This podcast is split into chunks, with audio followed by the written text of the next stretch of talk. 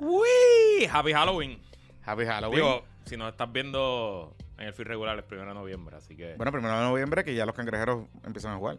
happy hangover de Halloween. Si, si estás hangueando como adulto, si estás con los niños, pues happy sugar, sugar rush. Eh, yo tengo dos fiestas de Halloween a las que ir hoy. ¿Ah, sí? Sí, porque voy a casa de mi suegro en Ocean Park y después la fiesta de mi edificio en Guaynabo City. ¿Ah, sí? Sí, sí, sí.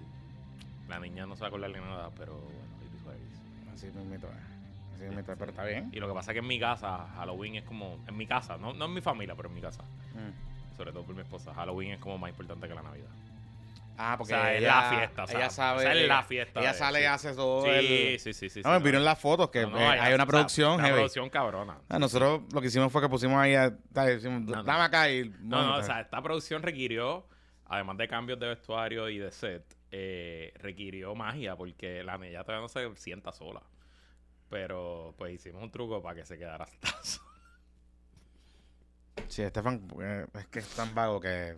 Bueno, pero Estefan sí, todavía sí, tiene que tiene Estefan tres meses. Cuatro. Cuatro, por eso. Sí, sí, sí. sí. está bien. Claro, pues. Elena cumple seis el, el viernes. Sí, sí, sí. Este, y, pero saca la, o sea, ya saca la lengua, Ajá, es títere. ajá, Entonces, pues. Sí, ya no, ya no es un saco de papa, ya tiene personalidad. Ya tiene personalidad, y se sabe- ríe. Ya saben quién es papá, saben quién es mamá. sí, se ya- ríe, esas cosas. Y entonces saca la lengua. Ya le, ya le, le enseñé cómo sacar la lengua. Pronto en puesto, para la paternidad. puesto para eternidad, este, vamos a hablar de todo eso. Mira, este. Nada, hola, saludos cordiales. Buenas, buenas. Has tenido como unos días interesantes tú. Bueno, interesante es una manera de es una manera de titularlo. Yo te puedo decir, Ajá, pues, porque yo tengo aquí los mentions que tenemos en la cuenta, porque ajá, pues, o sea, tengo la cuenta aquí de eh, nu- nuestros, nuestras métricas. En las últimas 48 horas, el, la cantidad de menciones que ha tenido puestos por problemas en Twitter se han disparado en 48%. Bueno, pues gracias por eso. y de momento yo digo, Y por ¿qué- pautarnos. qué- De momento yo digo, ¿qué pasó? Y cuando entro, pues, pero nada, vamos con, lo, con, lo, con los que presentan este episodio. Bueno, este PPP Extra es traído por los mejores jabones del universo entero, los jabones Don Gato, que son hechos a mano, sin químicos dañinos ni detergentes, elaborados con los mejores aceites naturales, esenciales y aromáticos, seguros para la piel. Pruébalos y siente la diferencia. Visita ahora jaboneradongato.com y recuerda que al utilizar el código PPP te llevas un 10% de descuento en tu compra. Así que ponte al día, regala algo diferente en esta Navidad. Regala los jabones de Jabonera Don Gato. Váyase a bañar. Y también invitamos a todos los amantes de la buena comida y la coctelería que visiten el restaurante Néctar. De hecho, alguien nos escribió esta semana que estuvieron allí y que le mandáramos saludos, si no me equivoco, Al un- Boss Boy, Al Boss Boy. que, es el- que es hijo de, de un de patroncito. un patroncito. Así que le estamos mandando saludos al y, Boss Boy. y- y nos recordó que dejen propina, porque le el da Boss para todo el mundo. cobra de la propina. Exacto, así que, así que este, Nosotros somos pro, pro propina. Pero propina full.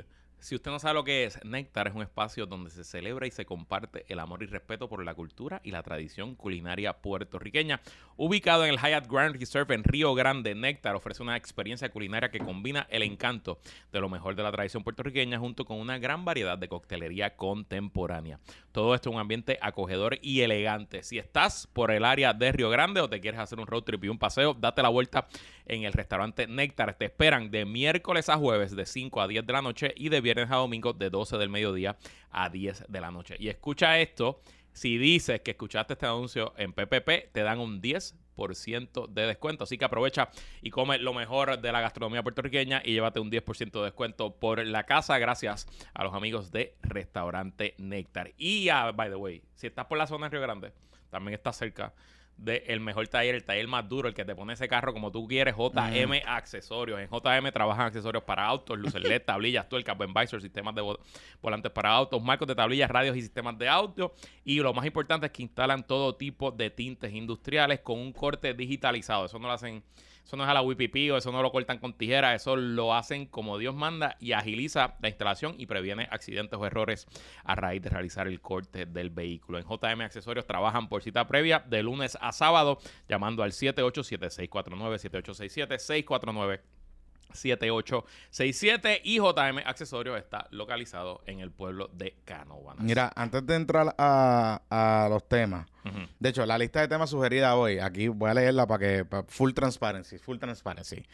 Eh, obviamente vamos a hablar de Ponce, vamos a hablar de Aguadilla. Vamos a hablar de Javi CrossFit y Charlie, que se quitaron los dos. Hay un Palma Wars Update sobre lo que está pasando en la, en la contienda general. Vamos a estar hablando de la alianza, un poquito de alianza, los Alianza Kids. Y este, este es un último, un late topic, pero eh, las inundaciones de San Juan, que hicieron que Luisito Herrero Marí llegara una hora y 45 minutos tarde el viernes. El pasado. viernes pasado. Pero hablamos de eso en el episodio pasado. No tanto. ¿Qué más hay que decirle a las inundaciones? Bueno, que en verdad fue un descojón, un crical. Yo, honestamente, I feel un poquito por, por Miguel Romero. Porque fue una lluvia récord.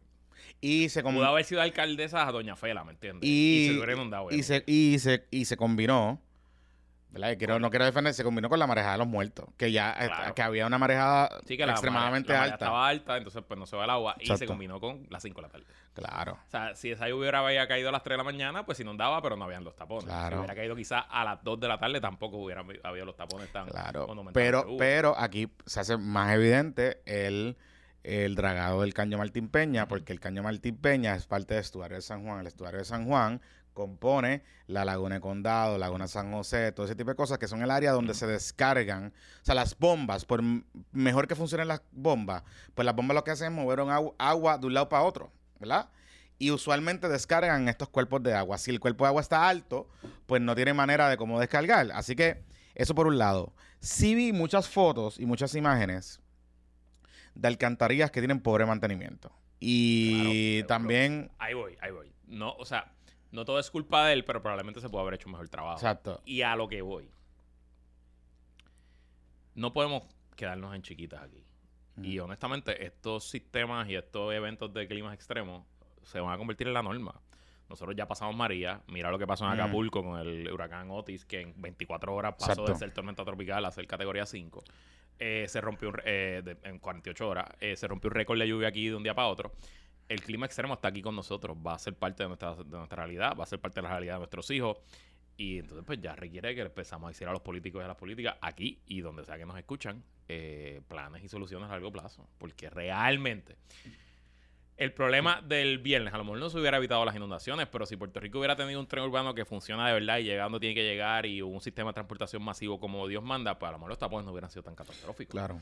Eh, si no se construye más en donde se tiene que construir. El Nuevo Día sacó una historia ayer el lunes, que si no me equivoco, 1.5 millones de puertorriquiños viven en, zonas inundables. No, y, y en zonas de derrumbe, hace varias semanas atrás, hubo un estudio que se hizo también en Correcto. la Universidad de Utuado, en los UPR de Utuado, que detalló unas zonas gravísimas de, de vulnerabilidad de derrumbe. Pero te voy a añadir un dato, que esto, eh, el, el- el lunes en la tarde, en Directo y Sin Filtro, María Lourdes Santiago, la senadora del PIB, lo mencionó. Eh, hay ahora mismo 24 proyectos aprobados y, en, y o, y o en construcción en la zona de condado. Y ahora mismo, entre Condado e Isla Verde, entre estas dos comunidades, hay condominios hoy que sus áreas de estacionamiento que están debajo del condominio están bajo agua. O sea, literalmente, si la bomba deja de funcionar, el condominio se inunda. O sea, y no estoy hablando de que se inunda un pie, no, no, se inunda completo. Y estoy hablando de condominios que van desde 200 mil, 300 mil pesos hasta 9, 10, 11, 12 millones de pesos. Así que ya tenemos que comenzar a hablar, ya tenemos que comenzar a hablar de muy probablemente mudar gente, localizar personas, no permitir construcciones adicionales en estas zonas donde están eh, sumamente impactadas por la erosión. Y recuerden que Condado, particularmente Condado, pero Isla Verde también, están como ensanguichados. Tienen el mar hacia el norte y tienen un cuerpo de agua hacia el sur. Realmente, si el cuerpo de, el cuerpo de agua que, digamos, en la en área de Isla Verde, en la, laguna San, en la laguna San José, donde está el puente Teodoro Moscoso, y en el área de Condado, en la laguna de Condado, si ambos cuerpos de agua no están habilitados para poder recibir estos descargas y poder descargar el agua, se van a inundar. Porque si tienes una marejada fuerte al norte y tienes agua al otro lado, pues no tienes manera de que el agua pueda salir. Así que es importante, ¿verdad? Que, que estas discusiones se hablen. Y el gobernador que hizo emitió una declaración de emergencia sobre este asunto, están arrastrando los pies, porque no han emitido un informe, están ignorando el informe de, los de, los, de los científicos, ¿Verdad que él hizo su task force de. un, hay un task force, que ese task force de cambio climático eh, está rindiendo un informe y es un informe que de, de cosas que ya vienen.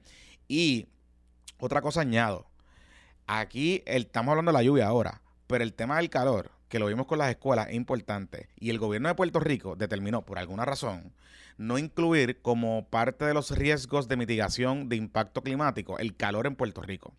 Cuando si lo hubiese incluido como en la lista de prioridades, le hubiesen dado fondos federales para poder mitigar el calor en Puerto Rico. O sea, hubiésemos tenido fondos para poder atender las escuelas, por ejemplo, y adaptarlas para manejar el calor y también para adaptar residenciales públicos que están construidos que no pueden adaptarse bien al calor, todo ese tipo de cosas. Y estoy hablando de que, que esto va más allá de los aires. Habla, estamos hablando de mejoras geométricas, todo ese tipo de cosas.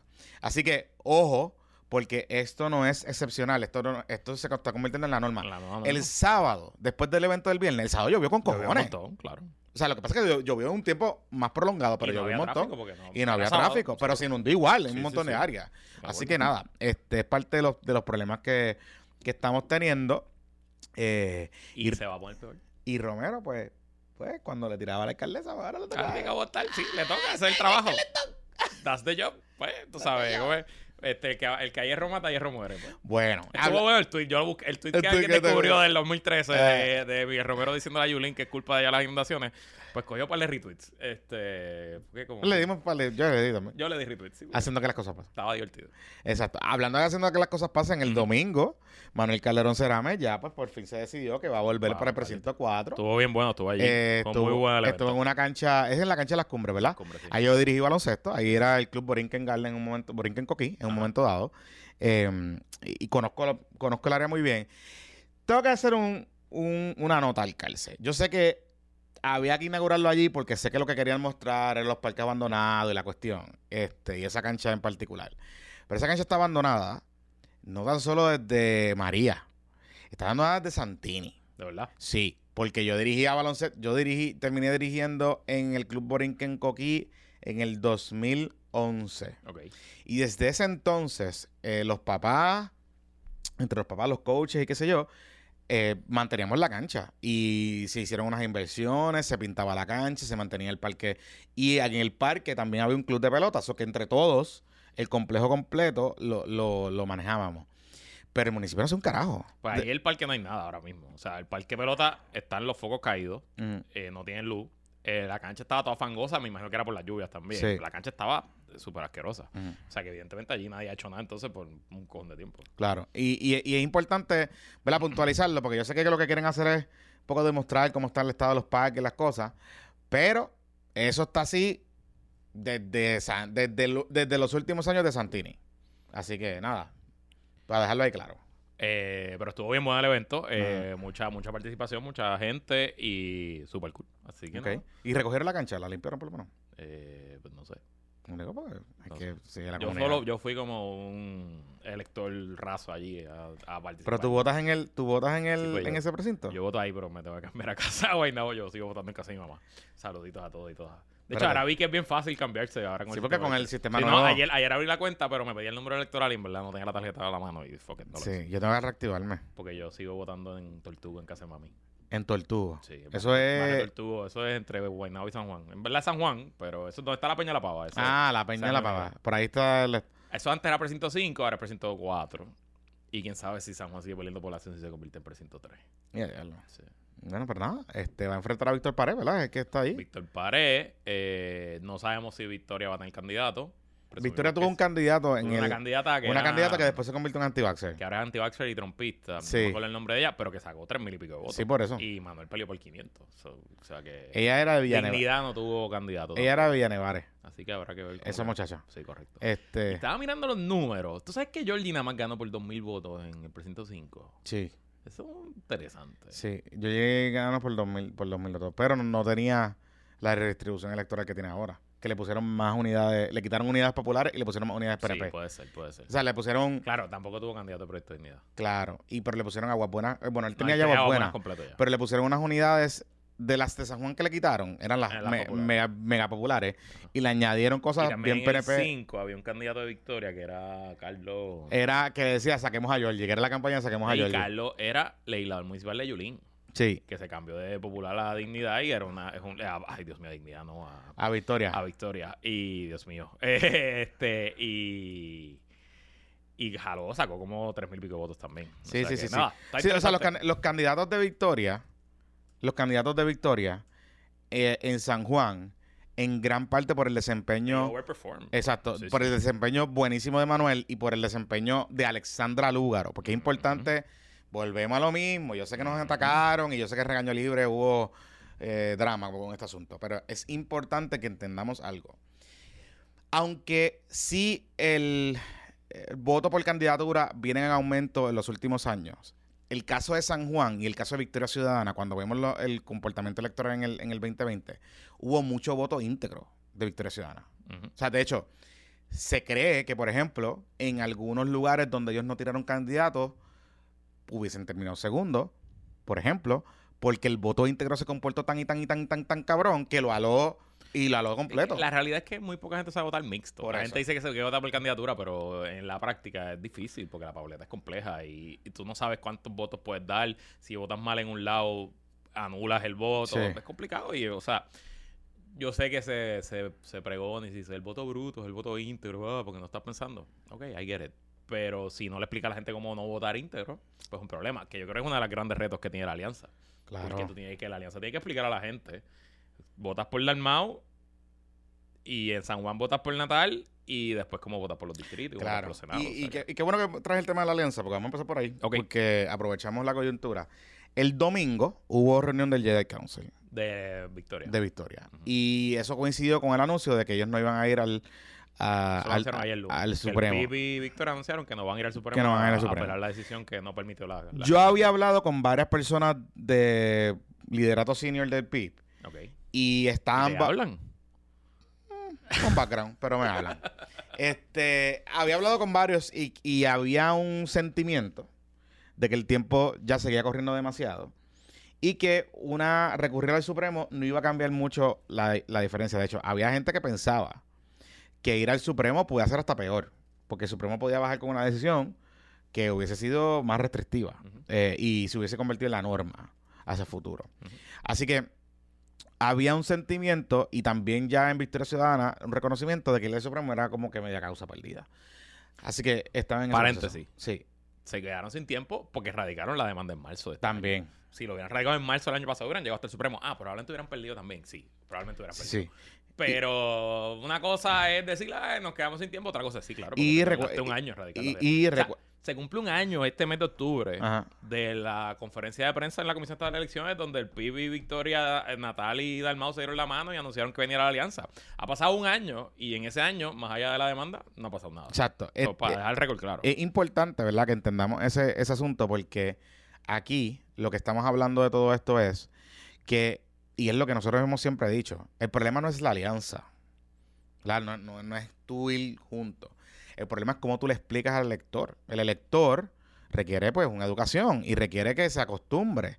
Entonces ya vamos de que ahora no van a hacer eh, alianza, ahora van a naciones consentadas y después vamos a hacer ahora lo que ellos di- lo que ellos han dicho que van a tener competencia fraternal en algunas en algunas posiciones, que eso no es otra cosa de que el PIB va a tirar sus candidatos, Victoria Ciudadana va a tirar sus candidatos y ahí no va a haber alianza.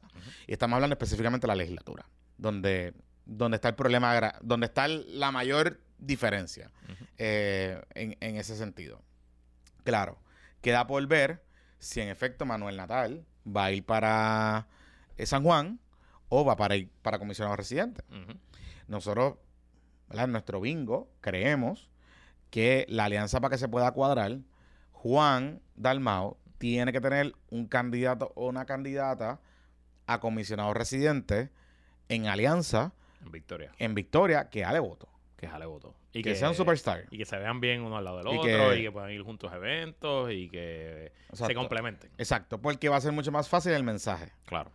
Si eso no ocurre, pues las probabilidades cada vez se ponen más difíciles. Sí. Eso, así de sencillo. Y el tiempo está corriendo. Y Sí. a la misma vez que están deshojando Margarita, el PIB sigue reuniéndose y teniendo actividades grandísimas y súper super llenas. Vi en este fin de semana que estaban teniendo cositas ahí. No, vi en el tweet de, en el tweet de Lespiel Les Piel, sí. que Es como el portavoz. cuatro eventos, porque Lespiel Porque es el- es el portavoz de la diáspora del PIB. pero es el pipiolo más efectivo en Twitter. Eh, the sí, sí, más efectivo que todo, que los Es líderes que- republicano, porque él dice que es republicano. Florida, pero- pero whatever. Exacto. Este, y puso cuatro eventos este fin de semana llenos del PIB en distintos sitios. En un Macao. En en- Macao, en Guayama, creo que era otro. Sí. Y, Y el, a- la línea, no recuerdo bien, pero algo como estoy que ni me lo creo, estoy hasta nervioso porque en verdad se ve. Y el PIB va camino a un evento magno en diciembre Exacto. en el centro de convenciones donde van a ratificar a, a Juan Dalmau. A la papeleta, a la papeleta nacional. Y se, están, o sea, se están tira- se están atreviendo porque, digo, vamos, aunque lo hagan como Pipo ahí en el atrio o lo hagan en uno de los salones grandes, tienes que movilizar y tienes que llenar eso. O sea, Claro. no, es, no es poca cosa. Y por el otro lado, pues Victoria, pues. Bueno, Victoria lo que pasa es que está contando con la encuesta esa que, que ellos sacaron. Pero, a, a- a- then again, pues, ok, no veo gente. Vaya, voy hablando de encuestas, Ajá. paréntesis. Este domingo hubo elecciones en Colombia de alcaldía, gobernadores. Y a las Inter las pegó todas. Las pegó todas. A las Inter, las encuestadoras noticias, las pegó todas. Las pegó en Argentina también, donde Javier Milei se pensaba que iba a Que ganar. Milei está al garete. No, está Yo- que- vez o sea, más yo más, más Los- Los memes están cabrones. Sí, sí, sí, sí. este, Y nada, por eso, solamente para que sepan. Nada, Victoria, creo que ahora, o sea, no voy a ser tan negativo. Para que no me digan que soy derrotista. Em, creo que Victoria todavía está a tiempo. O sea, de, de encaminar la cosa. En estos días eh, anunciaron el candidato este de Calley, este muchacho este de Calley, este, hay otro candidato que radicó en Carovana, Reginald, eh, que es tuitero también. Eh, Rosa Seguí creo que iba a anunciar en estos días su intención. O sea, hay movimiento, hay movimiento. Pero el tiempo sigue corriendo y todo el mundo lo que está esperando es el anuncio grande, que va a ser Manuel Natal. Ujú. esa, esa es la realidad, que va a ser Manuel Natal. Eh, yo no descartaría a Alexandra Lugaro todavía. Yo tampoco. Yo hablando súper claro y súper aquí bien honesto. sigue, sigue siendo sigue siendo la persona más, la figura más importante que falta en esa mezcla. Y honestamente, yo en los números de Noticel no vimos eh, preguntas de Juan Dalmao específico ni de Manuel Natal. Pero mi impresión es que Juan Dalmao quizás ha sufrido algo de desgaste desde el 2020 para acá. Pero Manuel Natal ha sufrido un desgaste brutal de 2020 para acá. Sobre todo por, por- porque no se le ve, no se le escucha. De hecho, no sé si viste el viernes que cuando el tema de César Vázquez, eh, pues a- eh, Armando, Armando Valdés le preguntó a, a Rosa Seguí que por qué no había hecho expresión de Manuel Natal y Rosa Seguí le dijo, no, es que nosotras las mujeres de Victoria Ciudadana somos más que capaces de hacer expresiones, lo cual ella tiene toda la razón. Pero eso no dice por qué el silencio de Manuel Natal. O sea, entonces pues, un poquito se trataron de virar la tortilla, decirle machista a Armando, no sé, whatever. Pero me parece curioso la ausencia. Honestamente, pasan los días, los meses y no se escucha el tipo, no se escucha el pana. Bueno, él, él estaba viajando un montón.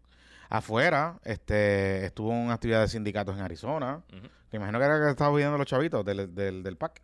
Pero nada, nada malo con eso. Eh, no sé, no sé.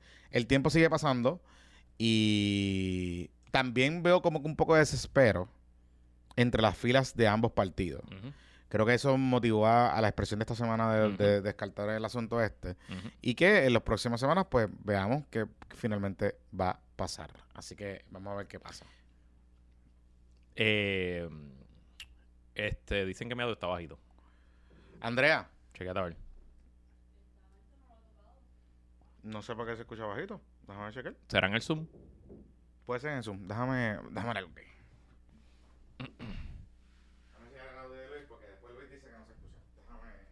No yo no, la gente lo dice. Probando dos, probando dos, probando uno, dos. Hola, hola, hola, hola. Lunes, martes, miércoles, jueves, viernes. Sambo Mari dice, yo los escucho bastante bien. Antonio dice, Luis se escucha bajito. El micrófono. Hola, hola, uno, dos. No, ah, ok. Ahí está bien, dice. Ahí está bien. Ok. En la grabación está bien, en el Zoom. Ok.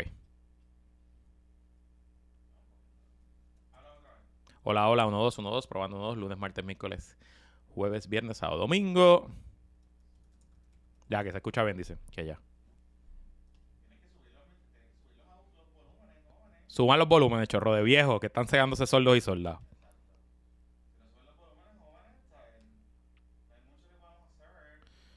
Ok. Pero por lo menos el corte quedó bien porque terminamos el tema y seguimos con lo próximo.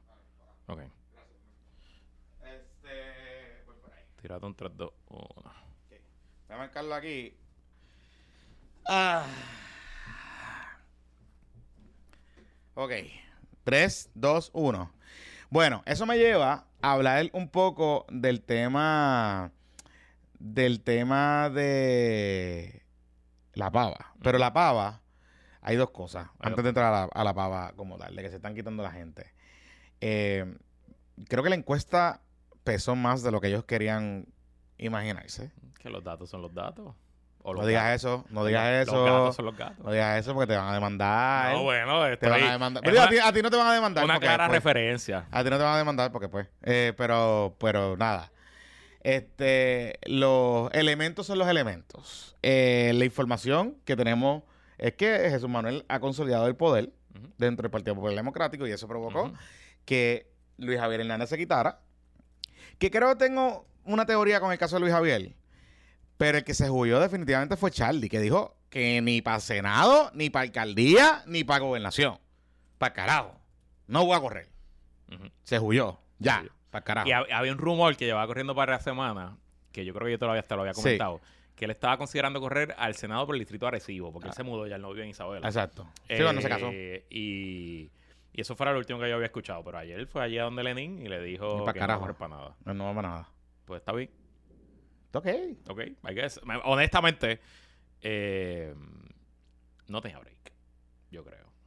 Para el Senado sí. Para el Senado, no, para el Senado por acumulación entraba Era primero o línea. segundo. Entraba Sí, así, sí, sin sí, problema, sí, sí. sin problema. Pero para los demás no. Para los demás no. Eh, iba a ser una primaria complicada para él. Yo De creo que sí. De acuerdo. Este, y, un poco, él se, veía cuando hablaba de este tema derrotado. O sea, como que él le dio tan duro y tan duro, tan duro a la primaria con. Con Bart y con Yulín, que él no se veía bien. O sea, cuando habla del tema se veía incómodo, inclusive cuando él lanzó, como que lanzó bien desorganizado, que lo hablamos aquí. Sí. Era como que bien, era raro, no sé. Eh, eh, no, no- no era, no era el mismo, el mismo Charlie del 2020. Y es ok, o sea, han pasado pa- cuatro años, eh, él pues tiene otra vida, se casó, está rehaciendo su vida, que esas cosas pasan, nada malo con eso. Yo creo que es, es bueno también reconocer cuando tú tienes que quitar para el carajo, tú sabes, y, y- y eso está bien. Ahora, el caso de Luis Javier a mí me llama la atención, porque... Tú te habías tirado aquí de pecho que iba a correr para gobernador Sí, pero es que él, no tan solo es que yo me tiré de pecho por eso, es que... Eh, había gente de él hasta el domingo diciendo que iba a Por eso te estoy diciendo. El domingo en la tarde, noche, había gente todavía diciendo que yo estaba preguntando porque ya porque el domingo hubo una actividad de él, o el fin de semana, hubo, hubo una actividad reciente de él. No, pero el domingo lo que hubo fue lo de Manuel y después los servidores públicos populares tenían algo en Guayama, algo así que él fue para allá. Pero él fue para allá con la camisa de no sabemos qué pasará mañana. Ah, él se fue con una camisa de. Bad Bunny. Ok, ok, y yo- nosotros subimos una foto en las redes sociales de nosotros y obviamente ya yo sabía que el lunes él tenía algo cuadrado con el nuevo día. Yo no, lo, no pude lograr averiguar qué era, pero sabía que el lunes venía, la- venía el, el- El el anuncio eh, y la entrevista que él le dio el nuevo día. Ahora, me está curioso porque no solo hasta el domingo había gente operando como que él iba a correr.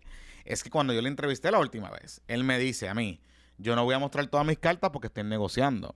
Y una de las cosas que, está negocia que estaba negociando es que él decía que si no hay un candidato de consenso y si tenemos que ir a primaria, vamos a ir a primaria. De hecho, sus palabras textuales fueron, yo no creo que debe haber una primaria de cinco candidatos. Pero, si hay primaria, yo no le tengo miedo a la primaria. Esas fueron sus palabras. Literalmente fueron sus palabras. E inclusive, yo le pregunté sobre la encuesta. Y él me dice, no, no, eso es un instrumento de trabajo, eso no importa porque eso no va a influenciar nada en mi decisión. ¿Qué pasó de ese momento a el lunes? Lo que yo tengo entendido, y quizás tú has escuchado otra cosa, pero lo que yo tengo entendido es que esencialmente la estructura de financiamiento debajo de Luis Javier comenzó a dry up.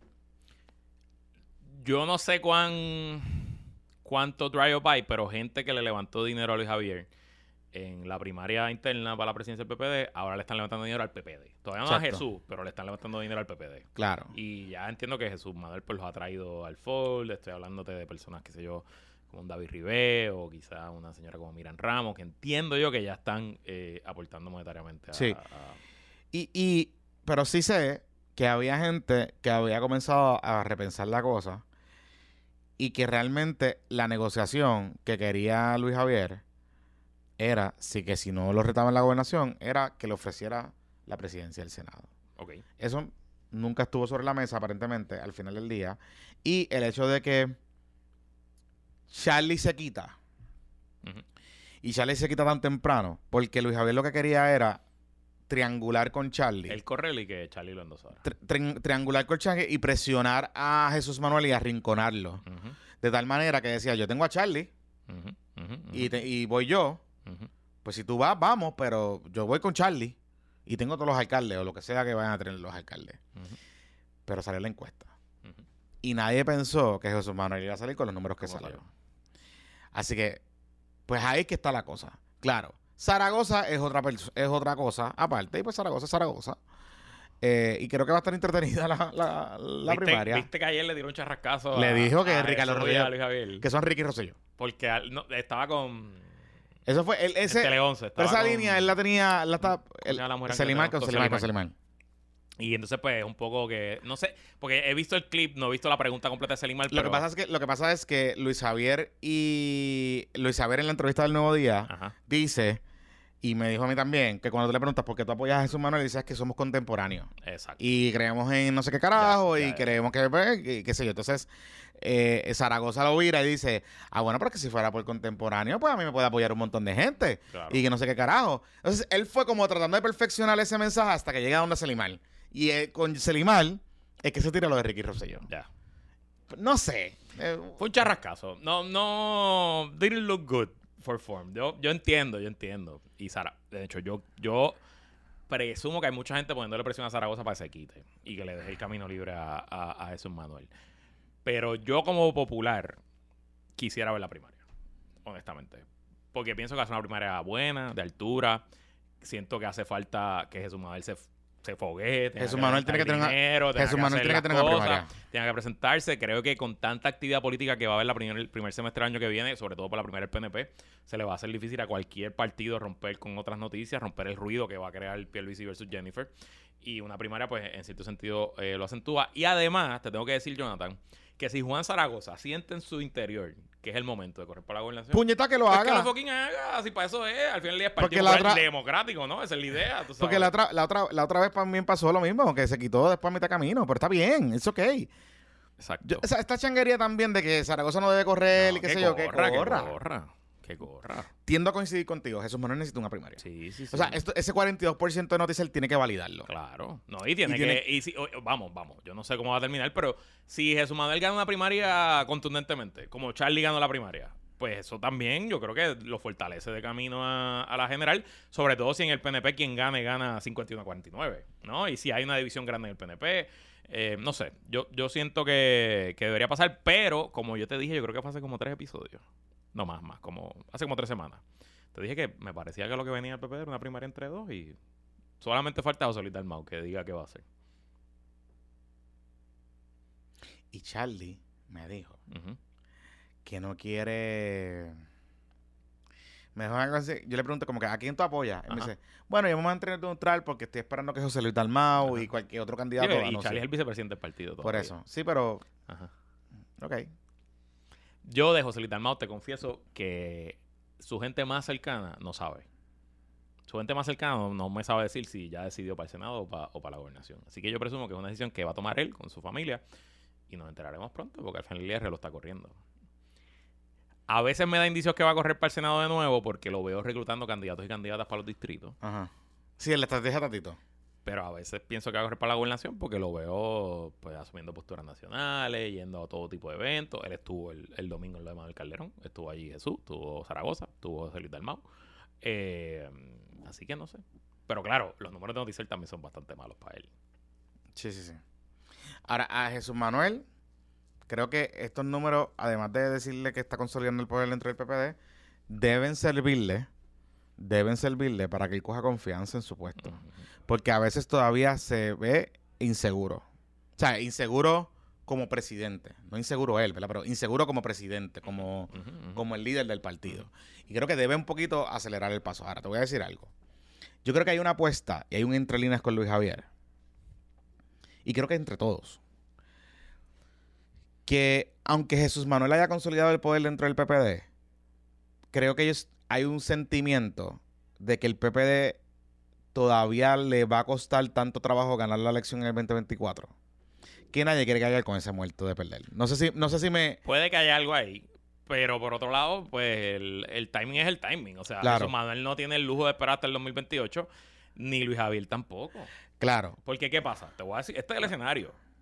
Si el, el milagro se diera, Mm. y honestamente yo siento que el Partido Popular hoy tiene más chances de ganar las elecciones de lo que se hubiera pensado hace un mes atrás. Porque está cayendo, las cosas están cayendo en su sitio, pero eso lo podemos dejar para otro episodio. Si eh, el milagro se diera y Jesús Manuel ganara, pues va a la reelección el 2028. Eso está cerrado, eso está claro. Eh. Pero si perdiera como se espera que el Partido Popular pierda, pues el candidato natural del 2028 es Pablo José. Es la verdad. O sea, aunque gane o no. O sea, si Pablo José se convierte en comisionado residente Mm. y Jesús Manuel pierde, pues Pablo José es el candidato automáticamente.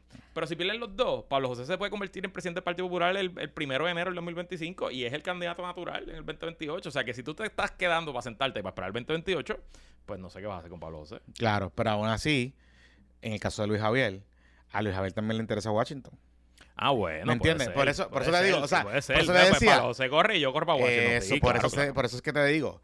Y no es lo mismo, no es lo mismo tú perder la primaria y decir, pues después voy a correr para Washington, a tú puedes decir, me voy para el Senado, que si es por acumulación, Luis Javier es línea. Luis Javier va a salir. O sea, yo creo que no va a tener problemas en la primaria para poder salir entre los primeros entre los primeros. Eh, inclusive en la elección general.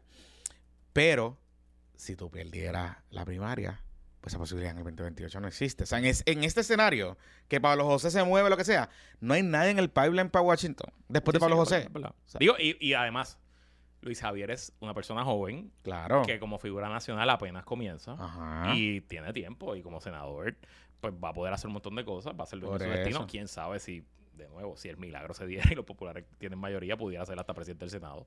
Eh, o quién sabe si el milagro se diera y Jesús Manuel fuera gobernador y se lo trae al gabinete. O sea, pueden pasar mil cosas. Eh, que si se tiraba a correr, era difícil, era una primaria dura, ya él perdió una vez. ¿Cuál es el argumento? ¿Cuál es la historia que él puede hacer para decir yo soy mejor que Jesús Manuel cuando ya, le, ya perdió una vez contra Jesús Manuel? Y se quemaba, porque entonces sí, perder la Por primaria eso. en junio era irse para la casa. Por o eso sea, te no- por eso no te hay más nada. Y, se- y te quedas sin la soga sin la cabra. Sí, o sea, sí, como sí, que. de acuerdo. Así que, que nada.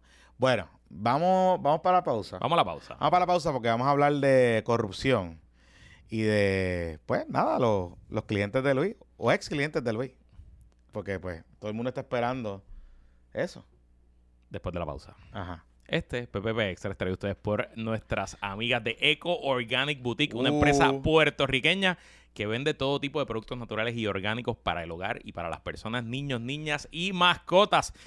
Ya te te recomendamos un regalito de Navidad de jabonera Don Gato. Si quieres regalar otra cosa diferente también esta Navidad, chequéate los productos de Eco Organic que encontrarás las mejores marcas sin ingredientes tóxicos ni dañinos para el ambiente. Es una tienda completamente online en ecoorganicboutique.com ecoorganicboutique.com y recuerda que al utilizar el código PPP te llevas un 15% de descuento que mucho ahorran los patroncitos y patroncitas que apoyan a los patroncitos pymes, ya lo sabes, ecoorganicboutique.com y recuerda que la información de Eco Organic y de todos nuestros patroncitos pymes está siempre en los show notes. Y el último patroncito pyme de hoy son nuestros amigos de Bright International Investments.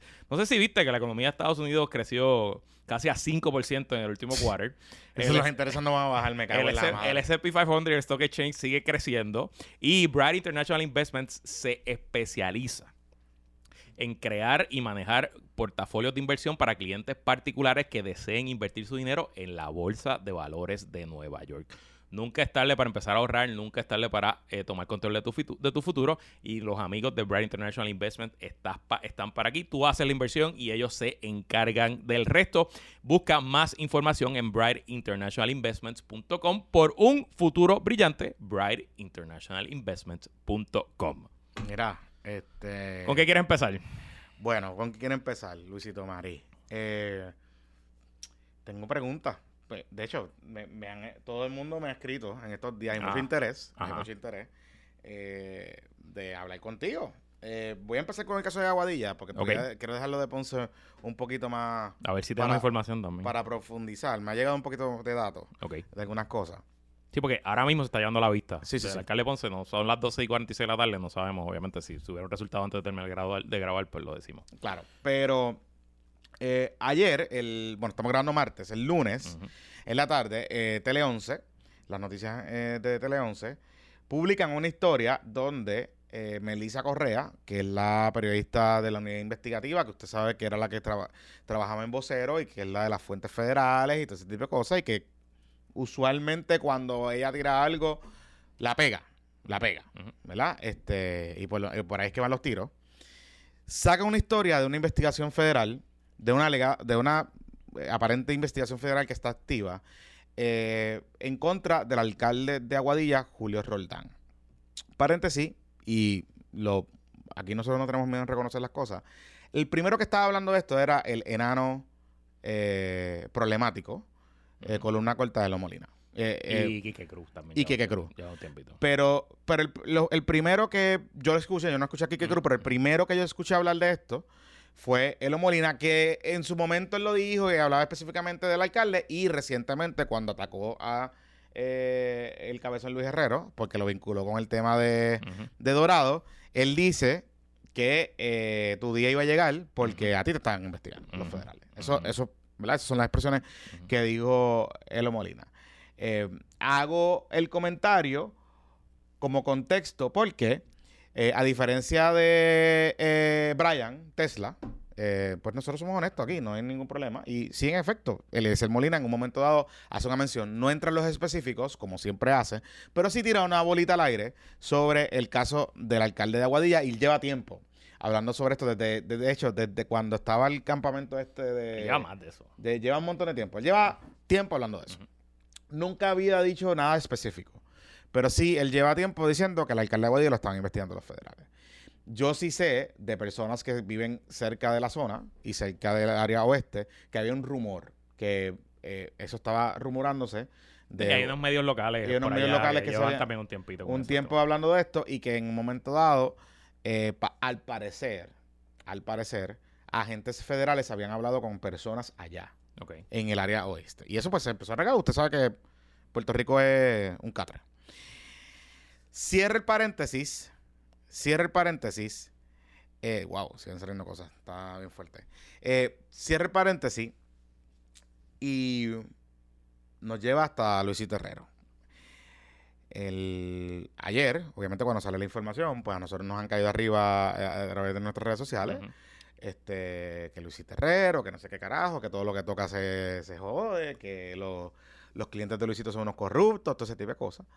Eh, entonces, Luis, te pregunto, ¿tú tienes contrato ahora mismo con el municipio de Aguadilla? Ok, eh, para dejar claro, ¿verdad? Ah. Varias cosas. Yo tuve un contrato de asesoría con el alcalde hasta el 28 de septiembre de este año, Ajá. que el alcalde lo canceló por diferencias de criterio. Ajá. No tiene nada, absolutamente nada que ver con este tema. Eh, simplemente cosas que pasan en una relación profesional. Eh, mi cariño, eh, respeto y orgullo de haber sido parte de una campaña que ganó Aguadilla siempre va a estar ahí. Eh, de hecho, ayer le mandé un mensaje cuando vi todo esto.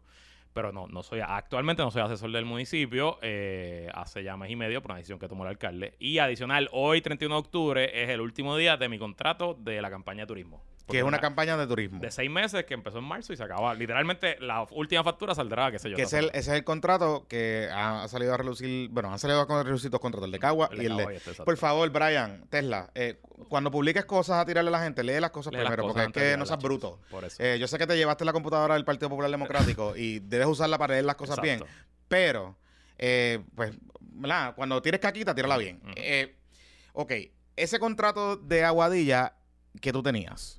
Es- incluye pauta, Sí, compra pauta. correcto. Por eso es que el contrato es tan El grande como tal. contrato es como de 370 mil dólares, algo así. Ajá, Y básicamente como 280 son pura pauta. ok. O sea, compra eso. Esa, Se compra esa, medio. esa campaña estuvo en el cine, en televisión, en radio. Ahora mismo lo único que queda son eh, redes sociales. es lo Y esa campaña en su inmensa mayoría son con fondos federales. Esa campaña es 100% con fondos altos. Ok. 100%. O sea que no hay fondos estatales ni del municipio en esa campaña. Igual que la de Cabo. Igual que la de Cabo. Correcto. Y esa fue por subasta, by the way. O sea, Ah, por subasta. Por subasta y me gané la subasta. Ok.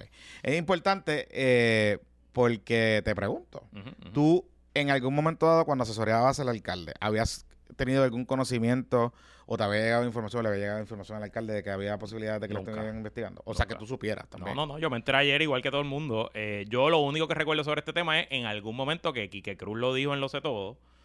Eso fue que se hace como un mes y medio, dos meses, y yo todavía tenía el contrato. Y pues hicimos una estrategia de cómo contestar y eso, pero más allá de eso, no.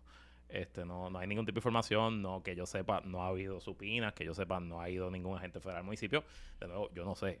¿A ti te han Eh, citado? No, jamás, no. Ni te han pedido información, ni Tampoco, supina, ni nada de esas cosas. Tampoco. Y mi trabajo tiene nada que ver con eso. Lo que se habla de, un, de, de contratistas, de construcción. Yo obviamente no tengo nada que ver con eso. Claro. Yo no, no eh, tengo empresa de brea, ni de construcción, ni de recorrido de basura. Así que eso... Ok. Hay, una de las cosas que llama la atención es que, obviamente, uno, el alcalde se ha hecho unas operaciones. eh, En un momento dado, el alcalde era gordito. Este, bajó de peso. Y luego se hizo, parece que un Colombia Package o un Dominican Package. No sé si fue. Yo obviamente no sé. Él se hizo la, el bypass gástrico en la campaña. Ok. O sea, que eso fue hace bastante tiempo. Y después bajó de peso, obviamente. Exacto. Y después se hizo como una reconstrucción. Que se ve como un nene. Yo Bueno, presumo ayer, o que sea, sí. Yo presumo que sí, yo no sé. Yo Una no la- bueno, una de las cosas que puso Melissa Correa es la foto del antes y después. Y el. Sí, sí. cambio él dramático. es otra persona. es El cambio es. Sí, dramático. es es- es es un bebé al lado de lo que era antes. Digo, qué bueno, o sea, por Ujú, salud, porque qué chévere. Eh, pero llama la atención que ellos mencionan un tema de que el alcalde ha aumentado la cantidad de propiedades que tienen a su nombre en, el municipio de Aguadilla desde que es alcalde. Ujú. El municipio, el salario del municipio de, del alcalde de Aguadilla me parece que es 90 mil, 100 mil pesos. Creo que es 90. Lo Hmm. pueden buscar, eso está en internet. Claro. Y, y lo que sí está curioso es que los informes de ética, pues obviamente son públicos más o menos y deben reflejar algún tipo de, ingre- de incremento. Ok, adicional. yo obviamente no manejo sus finanzas personales ni, ni estoy al tanto de todos los asuntos, pero eh, según yo entiendo, y esto me consta, él tenía un edificio en la número 2, donde era su oficina, era agente de seguro. Lo del doctor de los doctor seguros. de los seguros. Ajá. Y en ese edificio, el segundo piso, era una casa, una residencia, que ahí era que yo me quedaba cuando hacíamos campaña por allá, eh, que lo alquilaban en Airbnb, etcétera. Y ese edificio él lo vendió, ganó las elecciones y lo vendió. Eh, entiendo que se compró una casa en Aguadilla, a esa casa yo nunca he ido. eh, por ahí hablan que es una casa de un millón de pesos, medio millón de pesos, no es nada de eso. eh, pero lo que yo entiendo que es el aumento de su ingreso es que su esposa, Ajá. que era doctora, no revalidada, revalidó finalmente a principios de este cuatrenio, abrió un consultorio que está bastante activo, un consultorio grande. Eh, consultorio de cosas de rebajar y cosas así. Entiendo que te cosas de rebajar. Ah, bueno, pues que eso Entiendo deja chavito. cosas de rebajar, eso- entiendo que eso sí. deja chavito. A, a 100 pesos a la semana, si tú tienes 500 clientes, Eh, 500 bueno. pacientes, pues multiplica eso por 100, pues entiende cuánto facturé. Ok. De nuevo, yo no sé, yo desconozco, yo no estoy siendo parte del manejo de crisis, yo no estoy siendo parte de ningún tipo de, de asesoría ahora mismo porque no tengo el contrato. Si tuviera el contrato, no tuviera ningún problema en decir que estoy siendo parte y estoy ayudando con la crisis, pero honestamente te estoy contando lo que sé. También, él no le respondió a Melissa en el reportaje, pero hoy en la mañana mandó unas expresiones, eh, un comunicado de prensa.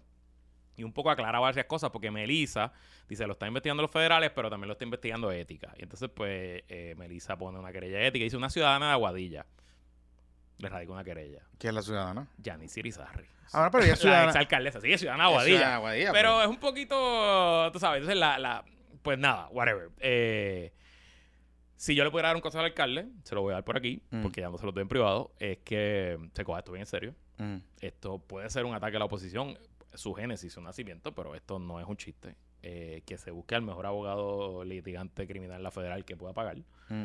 Y que luche por su vida, porque esto es bien serio. Esto no es un chiste, esto no- a mí no me parece que es una persecución, no me parece que, o sea, si en efecto Melissa Correa no es, esto no es Eliezer Molina. Ni, ni, Melissa Correa. ni las fuentes de otras periodistas. Maldeli Jusino, que dirige la, la unidad investigativa de Tele 11. Son serias, son personas serias. Son dos periodistas de mucha trayectoria, de muchos años, que no siempre la sacan eh, perfecto, ¿verdad? No es que siempre están correctas, pero nunca he detectado malicia de parte de ellas. No, no, no creo que hagan las Ni cosas por- hit jobs. Ni hit jobs. Hacen las cosas con la información que tienen. Eh, y sin duda, una crisis brutal, sobre todo en un pueblo que se ganó por 52 votos. Ese, es- ese es el asunto aquí. Y esa es otra crisis para el presidente Jesús Manuel Ortiz Ujú. en este en el partido. Ahí, ahí me llama la atención y hay algo que escuchando, y creo que lo hablamos en algún momento dado. Al principio de la campaña, cuando el alcalde gana y empieza la campaña y qué sé yo, hubo varias situaciones. ¿Te acuerdas lo, de la- lo del hijo? Que el hijo lo denunció. Había un hijo que lo denunció, que le cogió el púa, que no sé qué, ¿te acuerdas? que, Ajá, que el era exacto. el hijo de, de otra de, de, de otra de, el primer hijo de ellos, exacto, de su, de su primera relación. de su No sé primera si relación, su- algo su así. primer matrimonio. Exacto. Y luego de eso hubo, hubo otra situación donde alguien denunció otra vez un- un- unos Ujú. eh, con algo de esos otros negocios, El- otras cosas. No, fue lo del chat ese que sacaron. del chat y no sé qué. Este, y si bien es cierto, yo honestamente, de lo que yo tuve muchos años trabajando en el área oeste y de lo que escuchaba era que pues el alcalde como que había llegado allí y había mucha gente que estaba como que pompeada con, con lo que le estaba haciendo, como que al principio. Eh, pero que siempre había como esta cosa de pintoresco en, en ciertos elementos y en las ciertas reacciones a ciertos issues que, se le, que Te, salían. voy- te voy a decir una cosa. Él eh, iba camino antes de esto a una reelección cómoda. Él ha sido un buen alcalde. Yo, eh, cuando tenía acceso a sus redes, contrario a la mayoría de los políticos que yo manejo, el 60, 70, 80% de sus comentarios eran positivos. La gente había Mm. notado un cambio. Él, su su manera campechana de tratar con la gente era muy diferente a lo que Carlos Méndez había establecido en Aguadilla. Ujú. Carlos Méndez era como un hombre que estaba en su torre de marfil y era muy formal, engabanado, era todo. eh, Julio siempre ha sido eh, un tipo mucho más accesible y eso le estaba funcionando. Pero, en mis 15 años de consultor político, yo nunca jamás en la vida Mm. me había enfrentado una posición tan eh, cuchillo en la boca y tan vamos a todas, no me importa nada, Ajá. como los PNP de Aguadilla. Los PNP de Aguadilla, eso ahí es hardcore, hardcore. Y claro, se eh, profundiza porque en Aguadilla el PNP pensaba que eso era de ellos para siempre. Entonces, pues al entrar Julio, ganar como gana, 52 votos, hubo dos recuentos. eh, pues él, él entró a esa alcaldía con un blanco en la, en la cara. Eh, y, y esta no es la primera, o sea, de nuevo, los federales lo cogen en serio. Pero la querella de ética que hizo Yanis Irizarry, eso es un chiste. Eso, eso es completo, y- es un total chiste. Se inventaron cosas. A él le manufacturaron un chat en la campaña. En la campaña del 2020, a él le, cuando estaba todo el tema del chat, el PNP en Aguadilla agarró y cogió. Él había un ciudadano de Aguadilla que le escribía mensajes por el inbox, como que hola, ¿cómo estás? Estoy contigo. Y Julio le contestaba, ah, qué bueno, cuento contigo, bla, bla, bla, cosas bien genéricas. Y ese mismo ser humano, esa misma persona, estaba en un chat con otros hombres que compartían pornografía y hablaban de otras cosas. Entonces, o le hackearon el teléfono o él le dio acceso y alguien agarró y cogía los chats eh, pornográficos Mm. y los intercaló con los chats de esa persona con Julio y preparó un documento así como de 90 páginas eh, que decía el chat escandaloso de Aguadilla, bla, bla, bla. Y ese documento lo empezaron a mover por los medios y cuando yo vi el documento de una, yo me di cuenta que esto era una fabricación y logramos que nadie lo publicara porque yo me nos sentábamos con los periodistas y decíamos, mira papá, pero es que este no es una fabricación, no es el mismo chat, no es la misma persona. Y el PNP en Aguadilla logró que una entidad sin fines de lucro, que ahora mismo no recuerdo el nombre, este, publicara el chat y empezar a hacer live stream, a decir, aquí está Julio, qué sé yo. Y nosotros, yo no creo que esto haya pasado en ningún otro lugar en Estados Unidos, nosotros radicamos un mandamos en el tribunal para que, el, pa' que el tribunal ordenara al tipo a borrar. eh, a borrar El el, chat. el, el chat del, y a borrarle a que no pudiera atacar a Julio por ese tema. O sea que él se juega duro en Aguadilla, es lo que quiero Claro, decir. pero allí sí, van, a- allí pero- van 24-7. Pero con más razón. O sea, porque lo que está alegando el reportaje de Melissa Correa es que, en esencia, en una de las propiedades del alcalde, el alcalde está utilizando un contratista para hacer unas remodelaciones que él no le está pagando al contratista y que ese contratista a su vez tiene contratos en el municipio. Exacto. Eso básicamente es lo que se Esa- está... y si en efecto eso es, es un delito y está jodido. y está jodido. Eh, Él y- contestó hoy Ajá. que no es verdad, que el contratista de la casa es otra persona, que él tiene la evidencia que él hizo los pagos y que el contratista que aparentemente se está investigando en Aguadilla es un contratista que lleva ganando subastas allí por 20 años. O sea, que no es un contratista que llegó ahora, que lo trabajó Julio. De nuevo, no me consta, estoy solamente diciendo Lo que dice la lo que dice expresión. la expresión del alcalde. Así que este por ahí es que van los asuntos. Eh, pues nada, nada, lo bonito de esto es que nos vamos a enterar. claro. Tarde o temprano sabremos si hay un gran jurado en panel y bajará una acusación. Y si no, bueno, pues veremos qué pasa. Digo, esto no es el Face tampoco. Esto no es el fake, por eso te digo, esto es serio, esto no es un chiste. sí, sí, esto sí, no es un sí, sí. chiste, Esto no es cogerse Eh, y me da la impresión, no sé, de las expresiones del alcalde, me da la impresión que él sabe.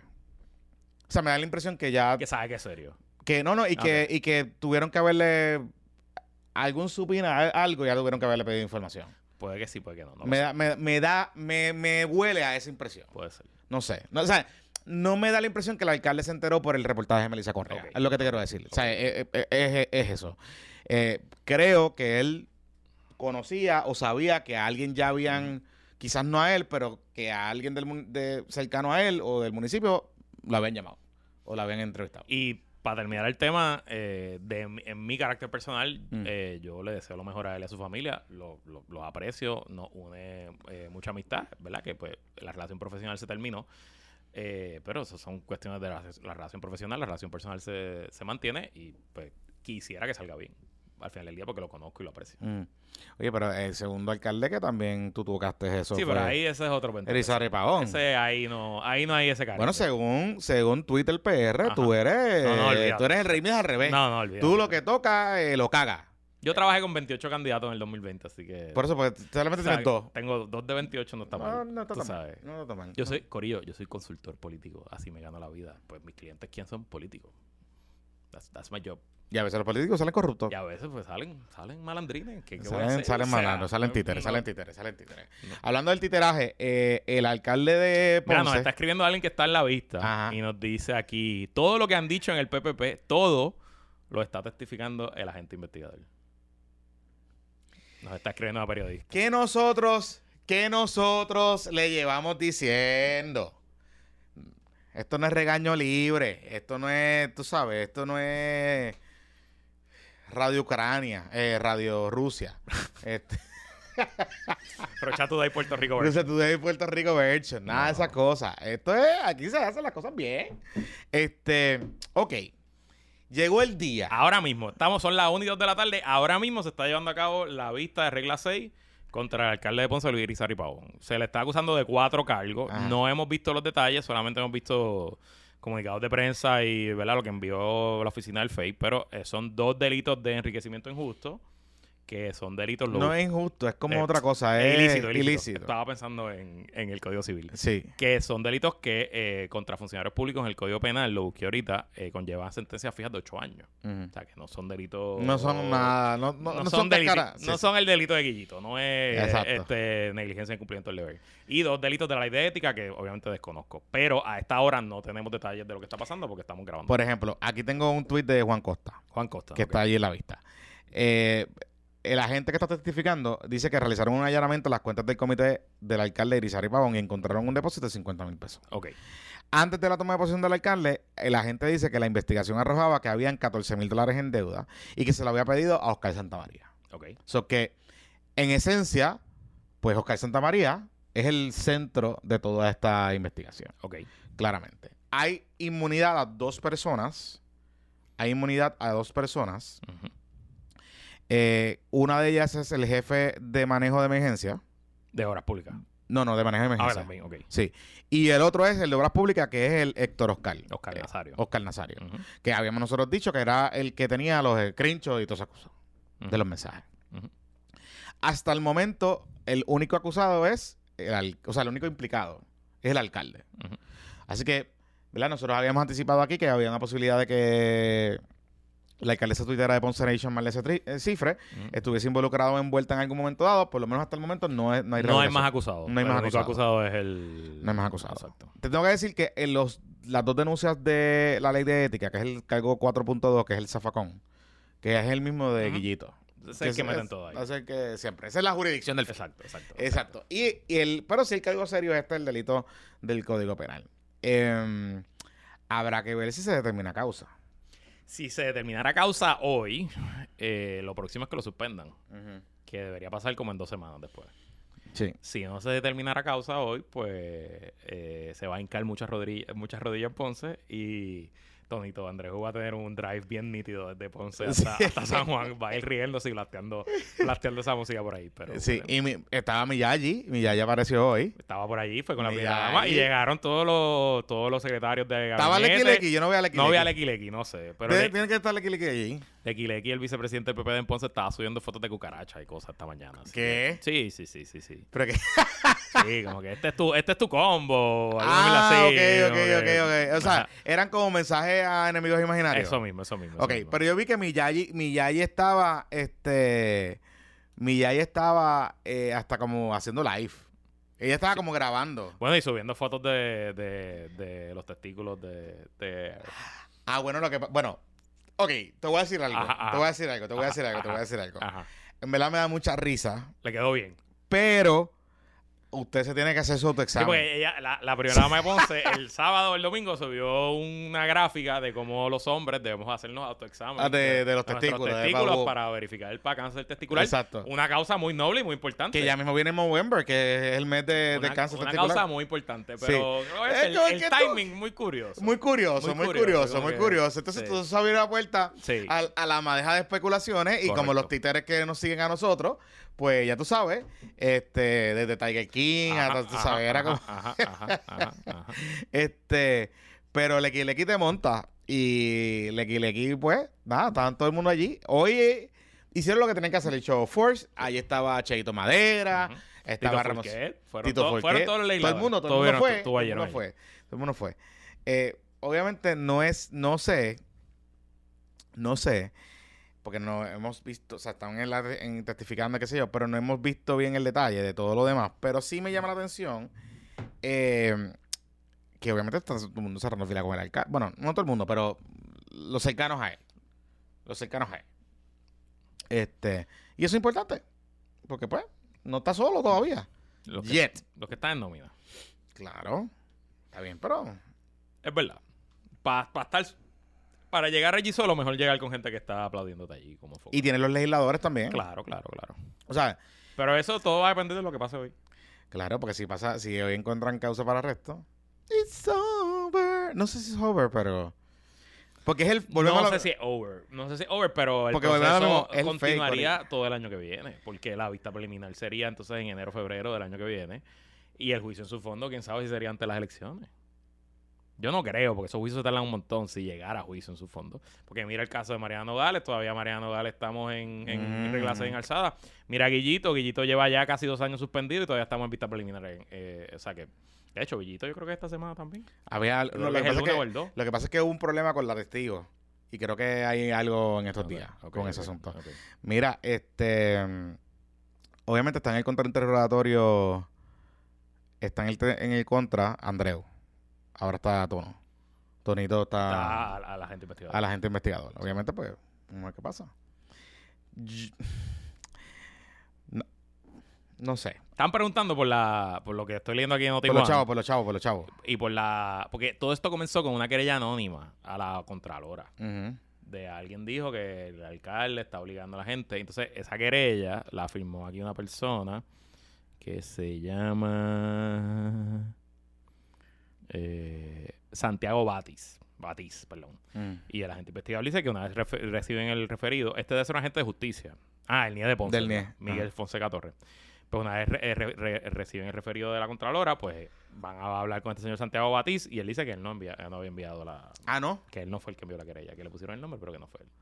Está bien, pero si es una querida anónima, eh, then again, o sea. Ah, que se buscaron... eh, Quien la hizo se buscó a alguien. Entonces, lo que le pregunta a Tonito, lo primero que le pregunta al, al agente investigador es que sabe que Santiago Batiz tiene cierto grado de retraso mental.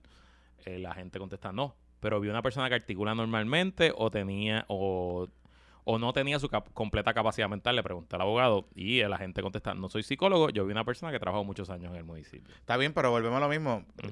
Puede haber sido Lequi Lequi. O sea, alguien pudo haber claro, puesto Lequi. Claro, seguro. el sí, que te sí, monta. claro, no claro, importa. o sea, claro, la claro. querella llegó y pues se movieron. O sea, no- Claro. no sé. A ver. Ajá, está bien. Digo, una buena estrategia. está- no, no está mal, pero. Eh, pero o sea, mira, mira lo que dice aquí: que el préstamo, cuando le pidieron los documentos al Banco Popular, el préstamo del alcalde de Ponce decía que era para mejoras del hogar. Ok. Según agente, casi todos los implicados que ¿verdad? aún trabajan en el municipio, excepto cuatro o cinco, pero no vio evidencia de que se tratara de represalias de algún tipo. Eso es importante porque, pues, obviamente si estaba presionando no a la gente, pues eso va al corazón de la, de la cosa. Dice que, obviamente lo que nosotros habíamos confirmado, que habían evidencia de los ATH móviles, de los recibos de los ATH móviles, y que la gente corroboró la información con los teléfonos de quienes eran las personas. Este, que en su mayoría eran jefes de agencias municipales. Pues nada. Lo importante aquí es si hay una fucking libreta de pago.